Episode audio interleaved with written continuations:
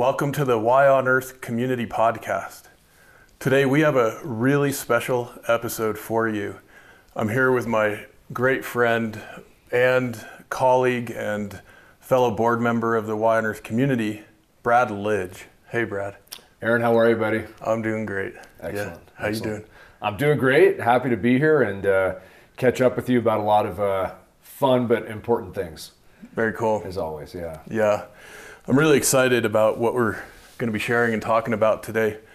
And uh, I guess cutting right to the chase, Brad, um, I'll share that uh, we're going to have a little chat here about this epic novel that uh, I just finished writing after more or less five years of, of pretty concerted effort and um, we're going to tell you a lot about it and what's in it. But Brad, you've uh, you, you've been so intimately involved with the process with with this book project, and in addition to all the other work we're doing through the Y on Earth community, um, you've been really fr- fr- front lines and uh, instrumental in how this project has come together. And of course, you, you read the entire manuscript and provided a number of, of really helpful uh, edits and changes and opportunities for improvement, We'll see. which is uh, appreciated for sure. I'm pretty confident that, uh, at least for some of them, it was definitely uh, some major improvements that we were able to make. But uh, yeah, so Brad, like un- unlike many of our other podcast interviews, I guess in a way you'll be interviewing me here uh, as much as anything. So um, yeah. you, if you'd like, I guess take it away, and I'll hand Yeah. you hand you the book here for a second. Thank you, Aaron. Well, first, I got to say, um, being with you on, if not every step of the way, at least the vast majority of them, has been an honor and it's been a blast. I mean, it really has to uh, to see you kind of take all this um, knowledge and education and wisdom that you've. Uh, and I'm not just uh, saying this to, to fluff you up right now. I'm, I'm actually serious that it. you've taken so much and been able to to put it into this book. And I know how much of you is in this, and I know um, you know the amount of time and effort and heart that you've put into this. So truly excited uh, that this is now going to be able to to be there for the public to be able to to see all that and for for all that knowledge and wisdom uh, and education to get out there because I think one of the one of the most important aspects of this book and there's a lot and we'll talk about them but the the education that goes in here uh, for for a lay reader, but even you know not a lay reader, for someone who's familiar with a lot of uh, different concepts and, and familiar with Y on earth and what you're trying to accomplish and what you've been accomplishing, um, to see it all play out in this novel has just been uh, a lot of fun to be a part of. So I don't know if anything I said has actually helped or not. We'll we'll see. I'm sure you'll get probably your worst feedback uh, from my ideas, but uh, it is it's certainly been a blast to be a part of this with you and uh, to see the design of this again it's uh i mean you guys did such a great job i know hunter was a big part of it Yep. and my uh, son. yeah. your son hunter and and uh, just an incredible job so it's really exciting to to actually have a physical copy of this finally uh, for me and to be able to uh, to comb through pages to mark it up and uh, take notes and scribble and scratch and as uh, I think we all like to still have that that actual physical copy of a book I know it's easy to to read things uh, you know just comb through your your computer and everything else online but i i love having a physical copy of this in my hand so i for one am very excited and uh, i think it's going to be very well received so um, yeah so I'm, I'm just excited to talk about some of this stuff today with you and uh, uh, I won't uh, I won't continue to go on on these general statements. I know there may be some more specific things we want to get into, but uh, congratulations on this uh, finally getting out. Awesome. Yeah. Thank you, brother. I appreciate Yeah. that. And uh, yeah, I realize, you know, one of the uh, things that um, transpired here over the last few months as we were deep in the uh, editing and, and final wrap up and, and getting all of the graphics and cover art together is that we ended up uh, not podcasting as frequently as we ordinarily do. And um, in a sense, I'm, I'm not quite as polished as I might have been over these last couple of years. I forgot to introduce myself, Aaron William Perry. and um, But most people are fairly familiar with I guess that's, now, so that's yeah, probably so true. okay. That's probably true. Yeah. um, and the name of the book, is, which is really, really important, is Viriditas the great healing is within our power. And um, we'll, we'll be able to tell you a bit more about what that all means. And uh, I have to mention that there's a bunch of symbolism and cipher codes throughout this story, with even uh, more opportunities for folks to dig in deeper than uh, just the narrative text. Of course, you can just read the narrative text too if you want, but uh, yeah, there's there's a lot of uh, kind of hidden treasure there for folks who want to do a little more digging. I'm going to stop you right there because tell us how Viriditas came about because I know that the history behind it's pretty cool. It sounds very Latin. I've you know dabbled in Latin quite a bit, obviously, but it's not actually Latin. Tell us a little bit more about that because that was that's a pretty cool title. Yeah, you bet. So um, from what I understand, and as you know, I, I, did a whole lot of research in putting this book together. Um, this term was coined by the German mystic Hildegard von Bingen, and, and she was an extraordinary character uh, about a thousand years ago, predating St. Francis of Assisi by about a century. Uh, she was in frequent correspondence with Bernard de Clairvaux, um, whom some of our audience probably will be familiar with. And she was an abbess in charge of, from what I understand, uh, quite a number of, of nuns who were devoting their lives to the uh, connection with the divine. And Hildegard von Bingen uh, ended up writing prolifically music and books, and she wrote about the healing power of stones and especially the healing power of herbal medicines and other plants. And this term that she coined, viriditas, refers to greening and basically means the green healing energy of the divine life force that flows specifically through plants, through the plant kingdom. And, you know, of course, we know scientifically that uh, most all of the food and the energy we're able to utilize ourselves as human beings with our bodies is one way or another sunlight that is coming to this planet and transformed by the plant kingdom through photosynthesis into foods that animals can eat, that we can eat directly, and so on.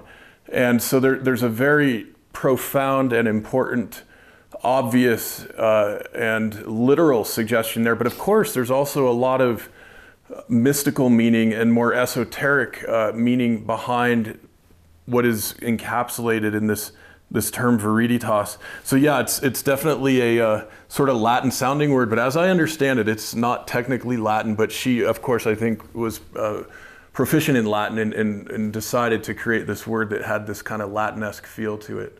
Yeah, pretty pretty impressive. And I, I mean, and just hearing you kind of describe just that word I guess something, and it's funny because I know you're normally the one doing the interviews, but I feel like, you know, this is a good chance for me to talk to you about the book and, and so many things in it. And I, I am I feel extremely fortunate to have read through the manuscript and, uh, you know, again, been able to, to look at so many details of the book.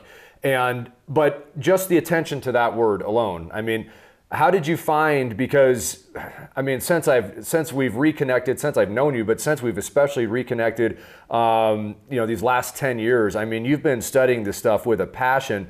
Um, obviously the sustainability and everything else that we get through Y on earth but also your education in so many different directions. And, and as i mentioned and we'll get into that more the education pieces that are in this book how difficult was that to try and condense so much knowledge and education into a book without just kind of throwing stuff in there just to throw stuff in there, which we definitely see authors do that from time to time. But I, I for one, found that the information and, and all the different, uh, not rabbit holes, but paths you go down, they're all relevant to the story. They're all necessary, especially as it culminates toward the end. But mm. how tough was that to try and, you know, I just imagine you get through your notes and scratching. I know you're a note taker and everything else, and just in day to day life. Mm. But just to condense that into a story uh, must have been a, a, monumental task. That is um, not uh, hyperbole or, or, exaggeration, you know, Brad. And, and, as you know, because you read a an even longer version of this manuscript, you know, th- this puppy's about 500 pages here, and I guess we cut out a couple hundred. Um, and, and who knows, maybe down the road we'll find a fun way to make some of that additional material available. But yeah, there's a, a lot that's being uh, discussed and addressed in all of these interwoven threads and themes here. And a big part of it is a look back through our history to get a better understanding of how we got to where we are today as a species on the planet, the human family here on planet Earth. And of course, there's also a lot of discussion around not only esoteric knowledge and wisdom, but indigenous knowledge and wisdom that I think is probably essential for many of us to reconnect and to really heal in our own selves, our own beings, and our own relationship with the living biosphere, which, from my perspective, in terms of our psycho spiritual makeup, is is essential for the healing of the planet, the restabling of, of our climate and atmosphere, and, and the healing of the incredible toxicity that we've essentially uh, loaded up the soil and the water and, and basically the entire biosphere with. So, um, going through many edits and having an incredible team of, of editors, yeah. um, Charmaine Boudreau, Andrea van Ryken, um, and of course, uh, Dave was just totally instrumental. Um, and uh, Brad, with your read through and with um, some of our other friends, Caressa's read through, and a couple of other folks who took different pieces. It's uh, really has been a, a, a, group effort, and it takes a village to create a book. And uh, of course, Dave Aretha, I was just blanking in my stream of consciousness here. My bad, Dave. Sorry about that. David Aretha, who's an amazing editor and has himself written and edited several hundred books. Um, but that process really allowed us to call out much of what you know would be regarded as chafe for a, a, novel and a story that was very much intended for a mainstream audience. So yeah, this thing is is trimmed down quite a bit, but still loaded with all kinds of uh, goodies and and there's a big adventure in the plot line, right? Yeah, there is, and and and I want to get to that in a second. But I have I have one more question about some of those goodies because one thing that I think I found to be great with this book, obviously, it takes place uh, a lot of it here in Colorado. I mean, it's it's it's focused um, obviously in the United States, but that being said, there is, there's an incredible um, non-Western centric vibe running through the book in terms of that esoteric, you know, ancient wisdom, ancient knowledge, uh, religions, uh, Native American understandings. Um, all these different things go into it, and and so I, I kind of wanted to throw that out there because you know, regardless of what continent you're on or, or what you you know what you've studied or what your path is for a lot of these different uh, uh, understandings that have come to us, you, you pull from so many different uh, ancient sources or, or you know sources that evolved or whatever it is. It's not just like a Western centric view of this stuff, and I think that that actually uh, lends itself to you know when you're able to stitch those things together and you're not just pulling from things that are uh, things we hear about a lot but also from things that we don't know a lot about and they actually synthesize and it actually works that's what I kind of found super fascinating with this. So yeah, you, there's a lot of different aspects of this, but I just want to say that you did a great job not focusing on maybe some mainstream understandings and concepts, but pulling things from a lot of different places, um, you know, Near Eastern, Far Eastern, whatever, and being able to mesh them together. And uh, you know, I don't want to give too much of anything away here, but I just thought you did a great job with that, um, not just uh, again pulling from from already known things that you maybe you can read in a Dan Brown book or whatever, having some of those elements, but then yet taking it to a level far beyond anything, you know. Uh, and I understand Dan Brown is a fantastic. I love his books, but yeah, yeah. you go far beyond that, and I think that that's one thing that you don't find in a whole lot of uh, you know novels for the masses for the public. So. Uh, so well done on that. I don't even know if that's a question so much as I just wanted to say great job on that. Oh, thanks. But but but I will say I, I did want to ask you about that adventure a little bit and about the pacing of this novel because it mm-hmm. starts off pretty hot. Yep. It starts off a little bit like a Dan Brown type of book, mm-hmm. and um, you know that must have been a lot of fun to kind of you know chase some of those scenes through your mind that that end up weaving uh, a little bit New York and coming to Colorado, and, and tell me about how that all kind of came down. Yeah, no, it's um, one one of the things I, I, I find to be fun and interesting and also perhaps a bit unconventional in a story like this. It definitely kicks off kind of hot and heavy in New York City where our main character, her name is Brigitte Sophia, who is a brilliant computer scientist and has cracked the code to deep artificial intelligence, which of course is both very dangerous and very powerful. All of a sudden, after a meeting with a bunch of financiers on the Upper East Side, heading, making her way toward Central Park, the Metropolitan Museum, is being chased by these very scary sort of paramilitary guys with drones overhead and has to run through Central Park, runs right by Cleopatra's Needle, that Egyptian obelisk that's there behind the museum, and basically has to quickly decide what to do because it's obviously such a dangerous situation and ends up.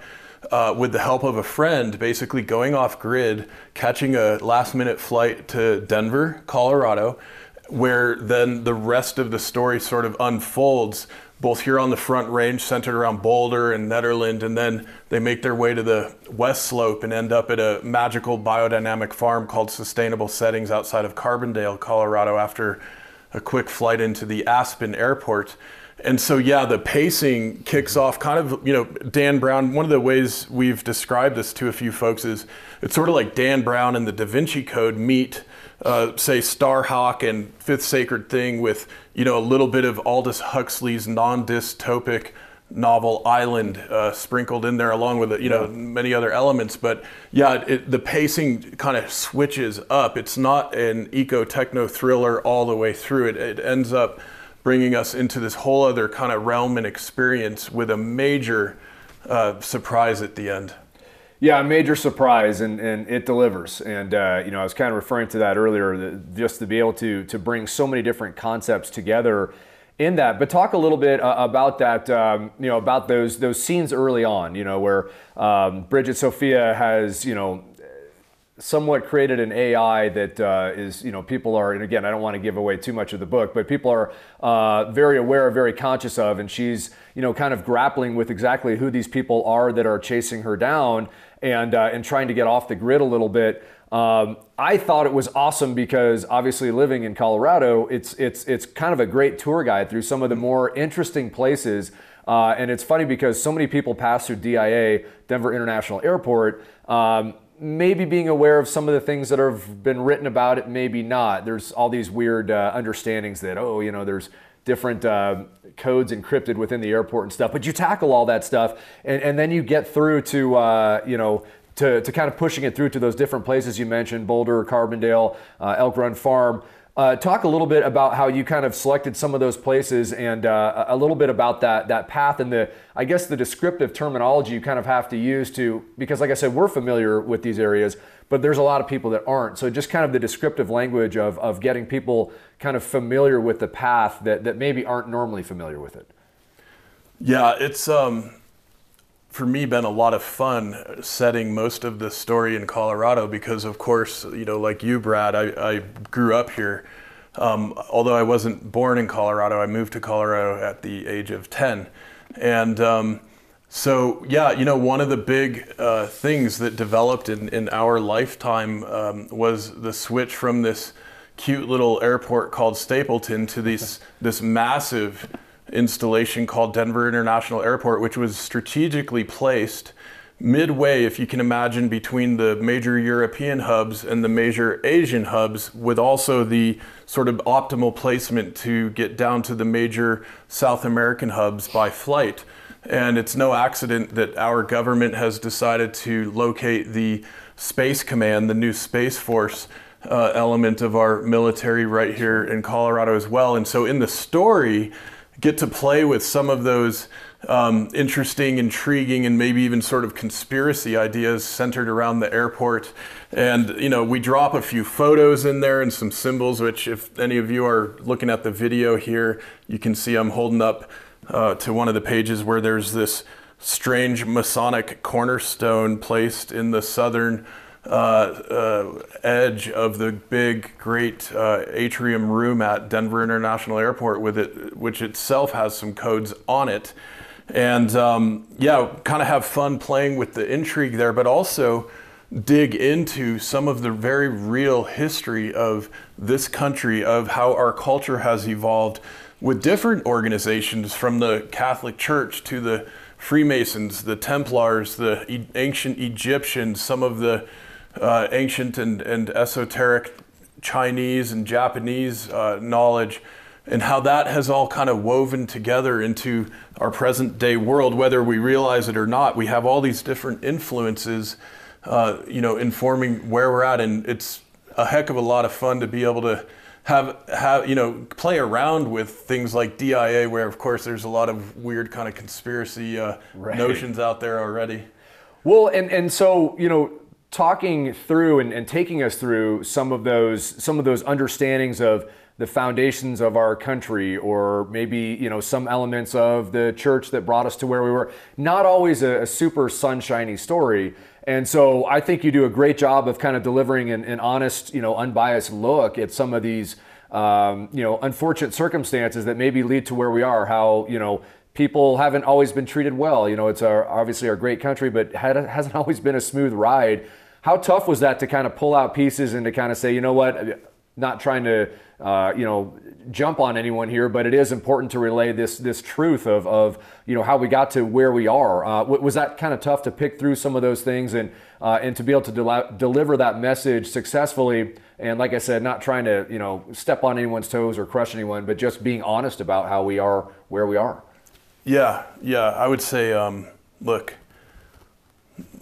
all of us who identify as human, as far as I can tell, we're human, and as such, you know, we make mistakes, and uh, big and small. And I think one of the themes in this story is kind of looking at that collective truth and sort of deciding as a species what do we want to do going forward do we want to lean into the healing that is really possible uh, which of course invites us and, and perhaps obligates us on some level to lean into that healing in our own uh, personal uh, world as well and so yeah there, there are a number of passages that i had to read and reread and sit and think and meditate and pray and, and switch some words a bit. And look, for example, looking at the history of the Roman Catholic Church and the the treatment of many of my indigenous friends and relatives, right on up through my our own generation. Yeah. Um, you know, there's some really gnarly, horrendous stuff there, and some of my Jesuit friends right now are actually doing really important work to heal some of those uh, wounds. But at the same time, it's the church, the Roman Catholic Church, that is also bringing such great hope and peace to so many people around the planet. And with the leadership of Pope Francis, Papa Francis, there's a lot of really extraordinary healing work and work around ecological stewardship and justice for the poorest of the poor. That that is also part of this story. And so yeah there's there's some additional lifting i would say as a writer to to be able to look at all these truths from different angles and, and present you know hopefully a compelling and, and complete enough picture that really brings us each to ourselves and right now and what are we deciding going forward and how are we going to help direct the uh, progress of our generation of our world of our culture and of our species going forward Yeah, it's not always a, a clear story. It's, it's, it's a murky, you know, story at best uh, when we look through how we got to where we are. But then I think that really helps inform us uh, on how to go to where we want to go, which is obviously a huge part of the message of this book. And I'll get to, to that in a minute. But I want to take it from that first act, you know, with, with fast paced and, and then, you know, finally ending up in, in Carbondale uh, by, by Aspen, Colorado and uh, in a beautiful setting there. And I found some of the education that happens now in the book in this Act Two. I mean, it was kind of mind blowing a little bit. I didn't know much about sweat lodges. I didn't know much about the land and all the the plants that you reference and and their medicinal qualities and everything else. I found like Act Two was, you know, it, it, it's the pace slows down a little bit, but you get this incredible education in that act uh, that really I think is. Um, you know, is, is a lot of these things that you've been learning over the last 10, 20 years, however long, you were able to get that out in a really kind of fun setting. I mean, that's probably the chapter that I, for me, or the act, I should say, that out of three acts, the second one, I took so many notes on that one just because there was a lot of, uh, you know, we, a lot of times we read these books by Dan Brown or, or someone else, we underline things or we star something. I just found I was doing that over and over in that act. So talk a little bit about the delivery of that piece of information because that must have been a lot of fun to be able to to, to recall back and, and harken back to everything you've learned and to be able to educate uh, you know someone like me for example or, or so many other people that are going to read this yeah no that's that's fun brad. And i remember uh, i was sitting in my car we were talking on the phone right up snug against the foothills between elk run farm in lyons and the north end of boulder talking about that uh, section of the book and, and you sharing with me just how striking it was the the scene at Sustainable Settings Farm, and then uh, her opportunity when she's invited to experience a sweat lodge. Yeah. And you know, but part of the fun of writing this kind of story, I've my I've had a somewhat, I guess, unconventional life, and I've had the opportunity to experience many of these indigenous ceremonies and experience kind of firsthand what it's like when that door shuts on that sweat lodge and it's the blackest pitch black you could imagine because uh, there's literally no uh, light coming in. Um, and, and just, you know, how potent that is for Brigitte the first time she's experiencing this. And it leads to a, a, a huge revelatory dream that she has that night. But, uh, you know, one of the things that's super fun for me about this book is it's also a documentary in a very real way featuring all kinds of real places and real people doing real work to help improve our world here and now. And uh, after uh, you know she's brought by this wacky guy in Boulder to Elk Run Farm for a quick visit for some nervine tonics from my friend Marissa Pulaski, who runs um, Elk Run and the Drylands Agroecology Research nonprofit with her partner Nick DiDomenico. Um, you know, after they stop in there for some special herbal um, kombucha to calm down Brigitte's nerves, they a, a, day or two later end up at sustainable settings where I actually worked like uh, 20 years ago or thereabouts. And my friends Brooke and Rose up there, the Levans, have done such a tremendous job educating literally thousands of people every year in biodynamics, permaculture, animal husbandry, and sustainable living in general. And so we have the character kind of drop in on a permadynamics workshop that's happening, bridging permaculture and biodynamics, and we get to overhear the teachings of Brooke and Rose and a handful of other dear friends who have real wisdom and very practical knowledge to share with us in these times concerning soil and food and working with plants and animals in a regenerative fashion. Um, so, so yeah, I, it's. Uh, it, it, it just makes my heart sing, Brad, knowing that like, yeah, this this is so-called visionary fiction and, and, our advisors suggested that was one of the best categories yeah. for the book world but uh, this is by no means fantasy you know th- this right. is real real real stuff going on in here and i remember when i shared an early draft of the sustainable settings chapter we call it susty um, my dear friend Maura Stiles, who actually was the lead editor on the book Y on Earth and, and, read a few early chapters on this and gave some really great feedback. You know, she said to me on the phone, uh, "Gal dang," I don't know if she said "Gal dang," but you get the feeling of it. She said, "Is this real? Like, I want to go there. Can I go there?" And I said. Oh my gosh, sister, not only can you go there, here's the address 6107 Highway 133, just outside Carbondale it's super real and they offer workshops and you should go because you live in denver and it's only a few hours drive. Um, but that's another major um, uh, deliberate uh, theme and element of this book is providing a whole bunch of very real examples of the work being done and what's really possible right now what's already happening yeah, and I think um, you know to that end, it is remarkable that all these these places you're mentioning, everything else, like people can read this and they can go there and they can experience it and they can see it.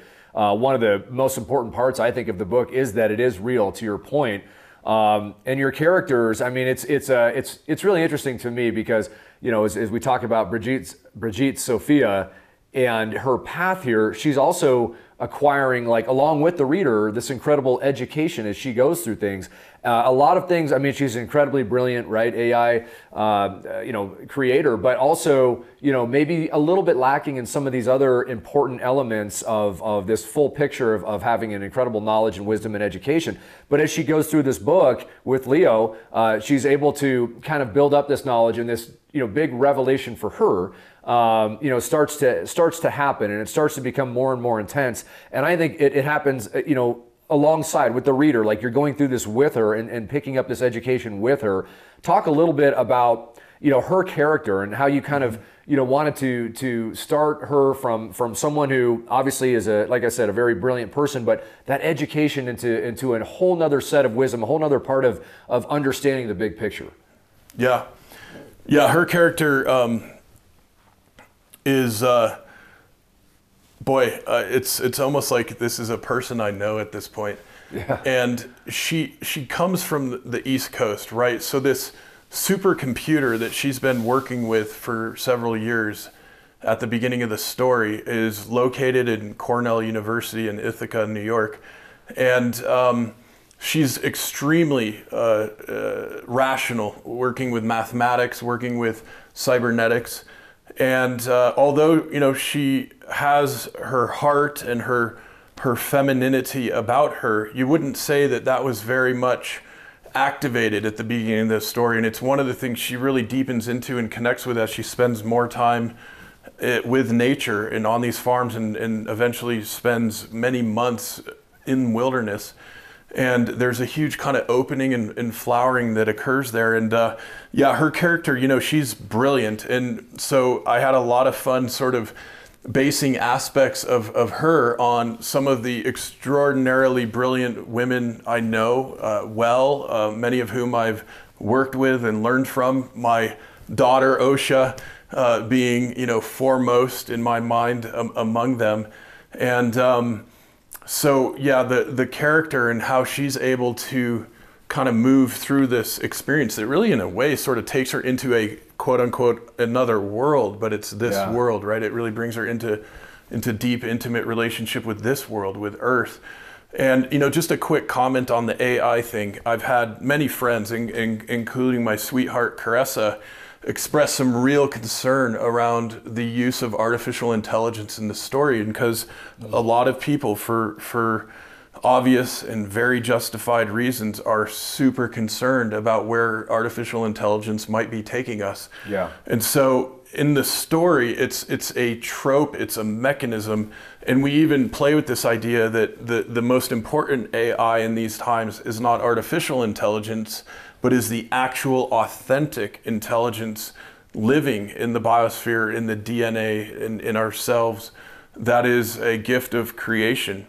And uh, so those themes are in there, and it, we do take a look at some of the big ethical questions around AI. There's a good bit of referencing to the history of the development of the technology going back to World War II and even earlier with computing technology, but also a, a discussion of some of these big ethical questions. And that's one of the internal struggles that our character Brigitte Sophia has to grapple with and ultimately make a decision about, which leads into the major crescendo of the third part of the book.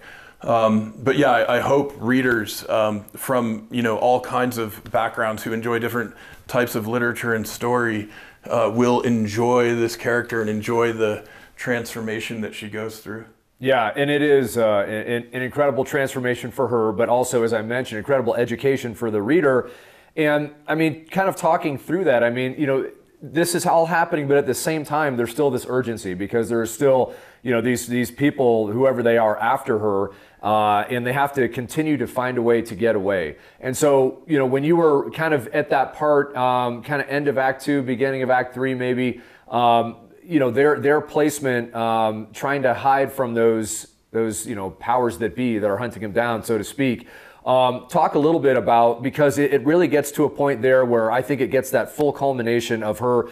You know, we t- you said you know a, a, different world. I think kind of maybe more of a connection to the actual world, uh, to the real world, instead of being in this you know AI world in her mind. She fully immerses into the real world uh, in that part and uh, and is connected to you know so many different things in that aspect before you know the real big uh, amazing revelation happens.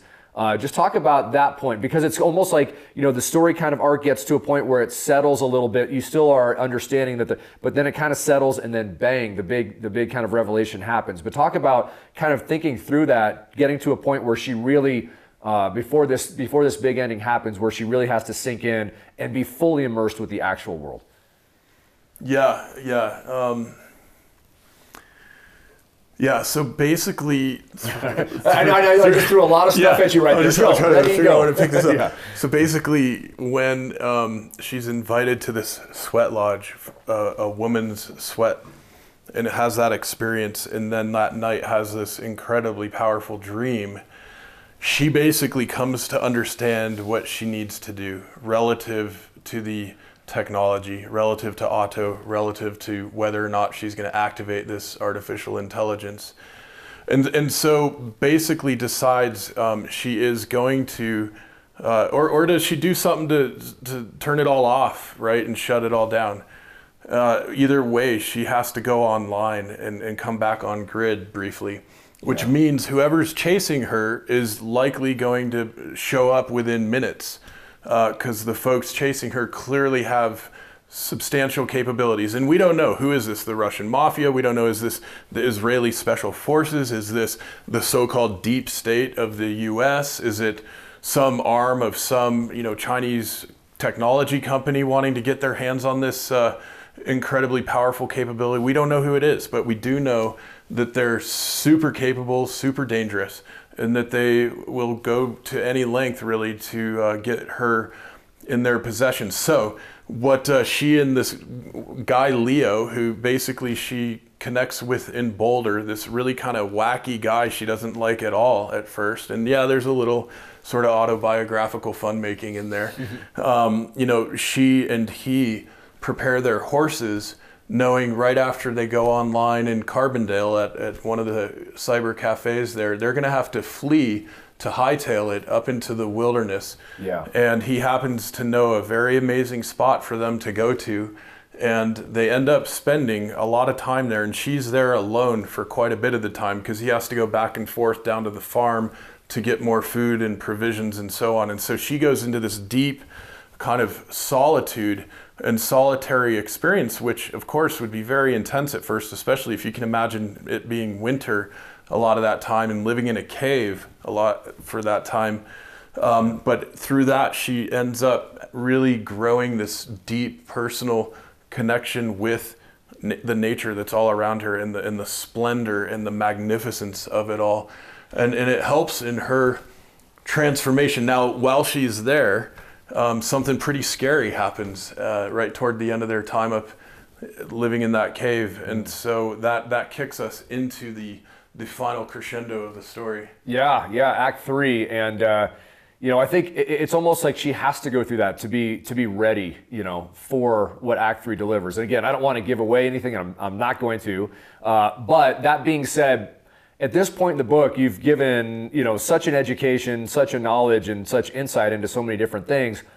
But you've still withheld so much because it's about to come out in Act 3 and uh, I'm trying to figure out how to be nimble around you know the plot here and not give anything away. But um, th- for me, this is the big reward, and, and I feel like um, you know for a reader, y- you you get some incredible reward here, some incredible messages delivered that draw upon things that maybe have been mentioned in the book so far, maybe not, but I mean, pulling them out of so many different walks of life. Kind of what I was getting to at the beginning of when we were talking, pulling Eastern, Western, you know, ancient, modern, every philosophy and, and understanding and, and religious practice that you can imagine because they do all weave together and they, they can synthesize. And what it does is it actually brings us to this incredible message of, of, of how to get to hopefully where we want to get to in the future by understanding this past, by understanding this knowledge and these wisdoms and these esoteric understandings and everything that goes into it. It kind of it kind of blew my mind a little bit how uh, I don't want to say perfectly seamlessly, but yet at the same time somewhat seamlessly. All these messages are leading us to one particular spot.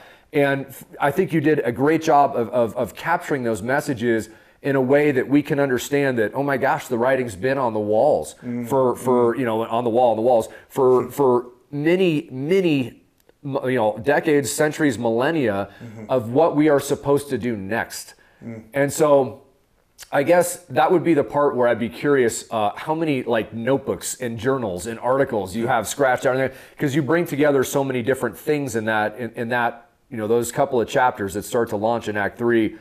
How tough was that a to be able to pull all that together? And and you know i'm sure you probably had this incredible education as you were going through it too like oh my gosh this does you know go with that and that goes with this and this goes with that. How am i going to get this all in mm-hmm. and you know not make a 5000 page story instead of a 500 page story? Right. Yeah. Yeah it um, has been a lot of fun bringing together. You know there you'll find in here there's some egyptian there's some chinese japanese sanskrit uh, hebrew uh, Arabic, um, Greek, Latin. There's there's a lot of different languages and symbols being pulled from these different cultures and time periods. And yeah, literally the writing's on the wall in, in many instances, Brad. And of course, with your uh, archaeology and, and, history and religious history backgrounds, it's been so much fun kicking these ideas back and forth with you. And you know, some of our dear mutual friends, Kevin Townley, um, good buddy Rene Perez out in New York City, um, and, and many others who have sprinkled in pieces of the wisdom in the story to help weave this together. Janet, Scott, Walter, and um, it's it's been a heck of a lot of fun, and moreover, I think has led me to understand this this book. Right, it's a simple book that is really also a prayer, um, and hopefully a gesture that will help a lot of us in these times and, and dealing with what we're dealing with, which of course is a complex set of interconnected challenges and crises on a global scale with very real and often diverse regional and local uh, impacts and effects. And we need help. And I think it turns out that a lot of our collective and unique individual cultural uh, legacies and heritages and lineages actually have a lot of wisdom to help us, and that includes a lot of the wisdom coming out of the Haudenosaunee people, the Iroquois people, the Mohawk people, uh, the Hopi people, and others. And this book, you know, uh, is is my best effort to bring all that together in a way that is really approachable for folks. And I'll, I'll share with our audience, Brad, um, because of course we're doing some things with our marketing to reach all kinds of audiences. But I think with our Y on Earth community audience, I, I can go ahead and just share straight up that in this crescendo, in this major revelation, because of a series of events, Mother Earth ends up speaking directly to Brigitte and to humanity through her about these times and about the tools and the choices that we have immediately before us and within us to deal with the situation that, that confronts us. Um, and so there, there's a lot in here, as you can imagine, um, with, with that uh, insight there. And like I said, it's, it's been not only a process full of hundreds of hours of research and conversation, uh, but also of, of prayer and spending a lot of time myself up in the woods and wilderness um, and with the soil and with the water, uh, just asking for, for guidance and asking that when this come together, it be in, in, in great service to humanity and to our healing work here on planet Earth. And, and I think, you know, message uh, and message is delivered really well. And it is, um, again, without giving away too much of how the ending unfolds, uh, a super you know positive feeling, a, a, motivating feeling as well. And I know there's there's so many negative sentiments out there right now. It's easy to kind of fall in that trap, and you and you it's just reality uh, in a lot of ways. But also you know these messages of of how we unwind this and how we you know kind of look in the future in a different way um, based on what we know from the past, and then how to go down that path. Uh, is just a lot. It, it's excellent. It, it's some of it's heavy, but but it's all important stuff. And I think one thing for me that's really fun is yes, there's heavy messages. Yes, these are important understandings. Uh, but there's also a lot of maybe a little bit more light, maybe a little bit more fun things happening in this book. Yeah. So, I, so I think it, it's going to hit a lot of different audiences in a lot of different ways. But talk a little bit about that because that's one thing we didn't really get to. But yeah. as I stare at the cover right now, there's all kinds of different encryptions and everything else yeah. through the book that will be a lot of fun for the reader to kind of dive into and dissect and you know different quotes and different things going on there. So talk a little bit about all the different encryptions that are not just on the cover, of course, but are within the book. Yeah, yeah, yeah, yeah. Thanks for mentioning that, Brad, because it's uh, also been a lot of fun uh, putting in a, a number of uh, many, many dozen different symbols and a, a whole bunch, scores of encrypted quotes, messages, and even references to sacred scriptures um, that are all relevant to the story and to our times right now on the planet. And uh, big shout out to my son, Hunter Chestnut Perry, and to Jake Welsh, the uh, two designers who made all the cover art and the interior symbols um, happen. Of course, Maggie McLaughlin with all of her brilliant uh, and beautiful layout and font selection and all of that. Um, and so, yeah, there, there are a whole bunch of additional treasures and Easter eggs that folks can can dig into if they'd like. And, and yeah, there, there's a good bit of humor here and there. There's one point where uh, they're up hiking, and, and, and this is very early, right after she escapes New York and comes to Boulder, and Leo takes her up near Nederland, Colorado, in the mountains, and they go hiking to this special spot of his. And uh, she has to go pee, and out there you gotta like go behind a tree and, and do your thing. And when she's doing that, she ends up uh, taking a tumble and skinning her knee, and she's so embarrassed. She hates feeling out of control, and of course, this is a very frightening situation, having to be off grid and being chased. and and uh, Leo knows some herbal medicine and knows to pick some yarrow to put on her her wound, and that helps. But uh, yeah, there's there's kind of a lot of uh, funny interplay, especially between those two characters, and um, with that and a number of other examples, there's actually a lot of information and education about uh, specific herbs, uh, herbal medicine as well, that uh, of course are not intended to diagnose, treat, blah, blah, blah, whatever the FDA disclaimer is, but it woven into this story um, is mention of a number of different. Uh, very potent medicinal plants that they encounter along the way. So we got some humor and we've got some uh, herbal medicine woven for you. Yeah, for sure. Some great banter between uh, between Leo and Brigitte Sophia and uh, a lot of fun to, to read through that. And you know, just as a whole, I, I, I will say, just kind of flipping through, I, I know you know you, you you leave a little note for for your kids at the beginning, which is awesome. And I'm just like you know it's it's got to make you super proud as a dad to be able to deliver something like this and to have their help uh, with a lot of this and different parts of this and them understanding what you're trying to accomplish. But how cool is that to be able to get this out and uh, and, and, to be able to be you know so proud of it? And I'm sure you are. I don't want to put words in your mouth. I know you're proud of it, and, and you should be. But uh, to have them kind of help and influence you, and to just kind of have that collective effort with a lot of people that helped, but specifically with them, and as a dad, to be able to get this message out in, in, in this particular work. Yeah, it's um, yeah in my in my heart. That's one of the main primary motivations behind this whole thing. And uh, you know, Brad, we're we're of the same generation. We're in our mid 40s and, and we were just talking earlier with your wife Lindsay how when we were growing up, Colorado's climate was pretty predictable, and in the springtime, you know, you could rely on it raining in the afternoons. And now we're dealing with very extreme and erratic winds and droughts and heats and colds and just having that uh, crazy, destructive, and sad Marshall Fire uh, December 30th followed the next day by a snowstorm. I mean, it was it was like so hard to wrap our minds and, and our emotional bodies around that reality. And and so knowing that the possibility is is very real, our kids as they're growing up are going to see even more of this disruption and this uh, set of erratic and unpredictable dynamics in climate and in other aspects of our experience on the planet, both cultural and economic on the human side and ecological on the natural side. And so this very much is a uh, an effort to help uh, improve what the future is going to look like for our kids, for their generation, for the next seven generations. And uh, that's that's a very deep and, and heartfelt hope and prayer. And um, yeah, it's been it's been incredible to be able to collaborate with both of my kids. Hunter, you know, was really involved in the some of the design work of the book. The front cover is his design, and uh, he did a lot with the interior symbols.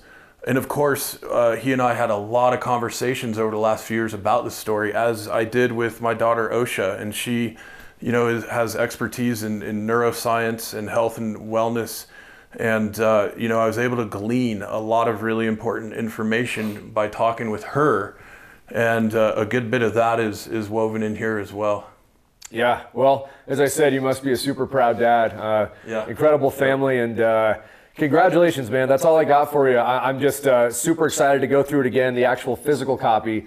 And uh, I know this is going to be, it's funny, I mean, right? Like, I, I we didn't necessarily even plan on this, that I would be kind of interviewing you, so to speak, but. Uh, it just, I mean, after reading through it, I just had so many questions for you, and I think that you know, questions in general, but also questions that are important for everyone to to kind of be able to to learn a little bit from from the author himself. So uh, that's been a lot of fun to kind of go through it with you. Thanks for uh, thanks for taking the time to to answer all these questions that I had, and uh, I don't know. Hopefully, hopefully this will help some other people have questions too. Yeah, thank you, Brad. And um, just real quick, if any of you want to find more information, get involved, and even uh, join our email list for the upcoming book launch uh, scheduled in June, and, and we're going to be doing a lot uh, thereafter. You can go to viriditas-society.org, and it's V I R I D I T A S society.org um, to get some info. And uh, stay tuned. We're gonna we're gonna be doing a lot of um, additional sharing of content and uh, launching our Viriditas Society effort uh, as part of the Y on Earth community um, ecosystem as well. So uh, yeah, and Brad, man, thank you uh, so much for you know having this conversation, hosting this uh, discussion today, and and for all of your involvement and effort and encouragement and support of the process these last few years. It's it's been a tremendous joy collaborating with you on this, and, and I deeply appreciate it. Well, you know, likewise, the feeling's mutual. It's been awesome to be able to uh, participate in this with you and to, you know, see these incredible ideas come to fruition in this book. So, uh, yeah, the pleasure's all of uh, for me and for I guarantee for the readers as well. So, um, awesome, great catching up with you, Aaron, and uh, yeah, looking forward to to the next steps and to uh, where Viriditas is going to go. Yeah, thanks, Brad. You bet. Take care, brother. All right, you too. The Y on Earth Community Stewardship and Sustainability podcast series is hosted by Aaron William Perry, author, thought leader, and executive consultant.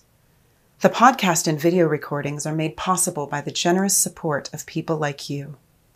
To sign up as a daily, weekly, or monthly supporter, please visit yonearth.org backslash support. Support packages start at just $1 per month. The podcast series is also sponsored by several corporate and organization sponsors. You can get discounts on their products and services using the code Y on Earth, all one word with a Y. These sponsors are listed on the yonearth.org backslash support page. If you found this particular podcast episode especially insightful, informative, or inspiring, please pass it on and share it with a friend whom you think will also enjoy it. Thank you for tuning in. Thank you for your support. And thank you for being a part of the Y on Earth community.